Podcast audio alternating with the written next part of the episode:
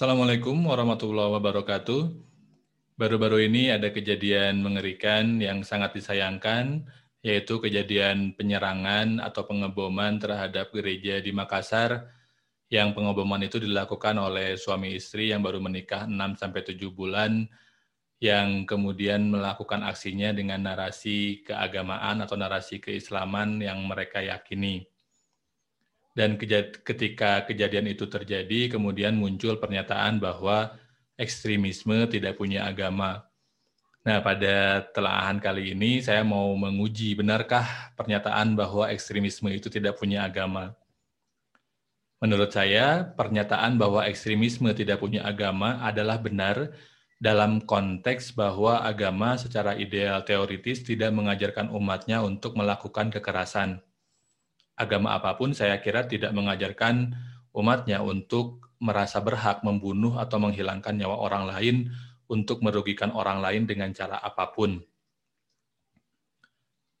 Tetapi kemudian kita juga mesti ingat bahwa dalam konteks ekstremisme, dalam konteks radikalisme, dalam konteks terorisme, ada banyak kejadian yang menunjukkan bahwa tindakan teror, tindakan ekstrim, tindakan radikal ini berangkat dari pemahaman sempit, pemahaman keliru atas narasi, dalil, atau rujukan keagamaan.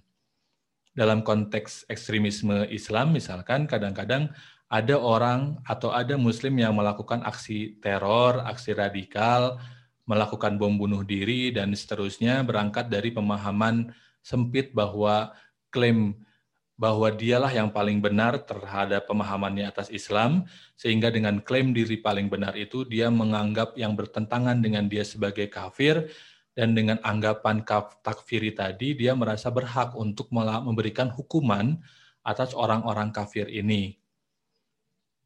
Atau dia merasa berhak untuk melakukan kekerasan terhadap orang-orang yang dia anggap salah atau keliru atau berbeda pandangan dengan dia dan biasanya ketiga sikap tadi itu diperkuat dengan gagasan atau dengan sikap close-minded atau tertutup pikiran atau cupit pikiran sehingga dia tidak mau mendengar perspektif lain, opsi jawaban lain, narasi alternatif yang lain, dan seterusnya.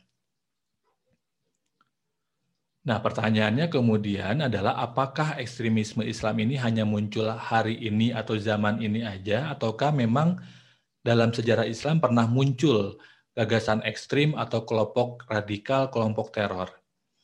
Kalau kita lihat di dalam sejarah Islam pernah muncul kelompok Khawarij yang mana kelompok ini juga punya ciri-ciri tadi, dia mengklaim diri paling benar, menganggap yang lain yang bertentangan dengan dia sebagai kafir, bahkan Ali bin Abi Thalib pun sepupu dan menantunya Nabi dianggap sebagai kafir, yang dengan kemudian sikap takfiri tadi dia membenarkan diri untuk melakukan kekerasan, kekejian kepada umat Islam sendiri.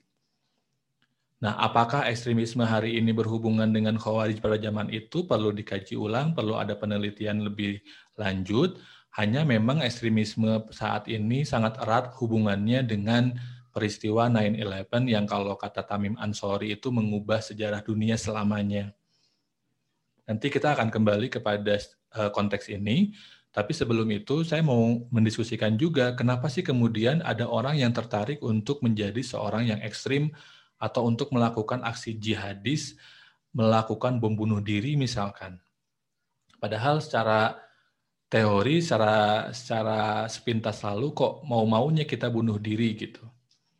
Nah, kalau dari penelitian yang saya temukan, ada lima tahapan di mana orang kemudian terradikalisasi hingga tiba pada keberanian atau kemauan atau komitmen untuk melakukan aksi bom bunuh diri.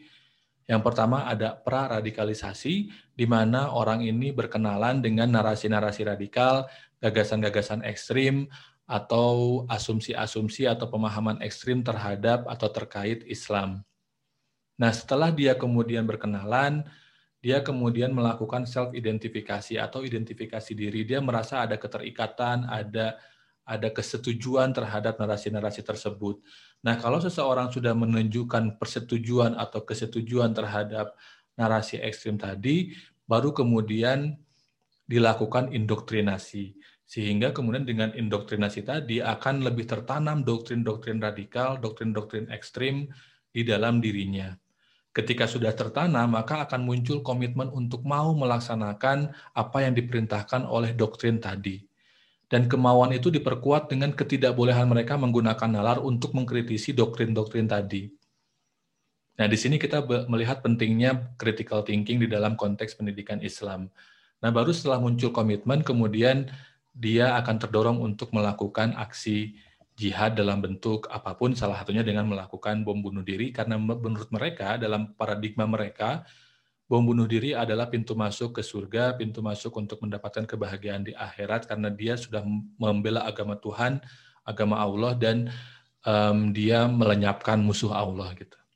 Suatu anggapan yang tentu saja keliru.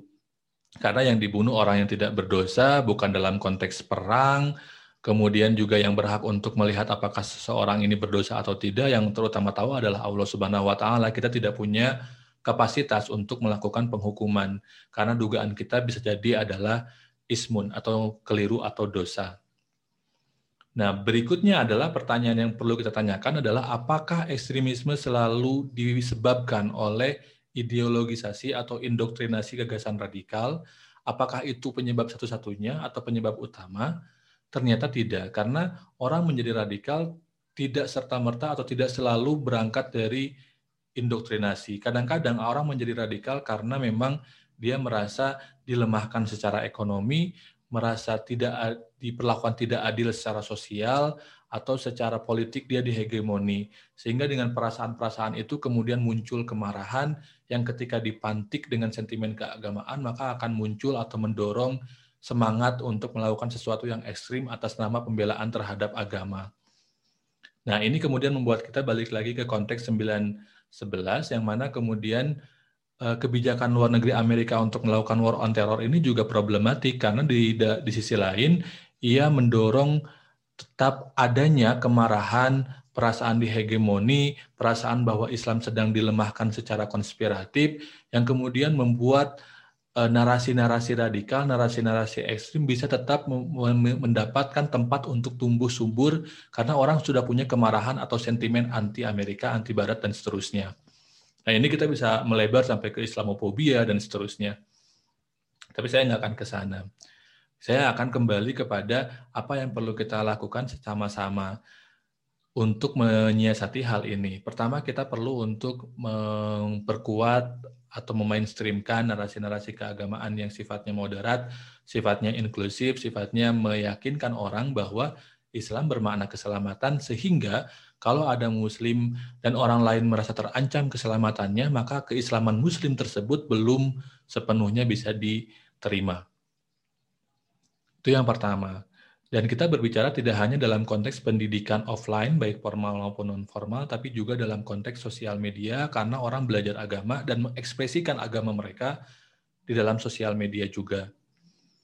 Yang kedua, aksi teror ini kan sering kali juga berhubungan dengan organisasi teror atau sel-sel teror yang dia mengorganisir kekuatannya secara sangat eksklusif, sangat tertutup, sehingga memang perlu upaya-upaya penanganan dari orang-orang yang kompeten dalam menangani masalah keamanan yang berhubungan dengan organisasi teror, baik itu BNPT, Pol Kepolisian, Densus, dan seterusnya.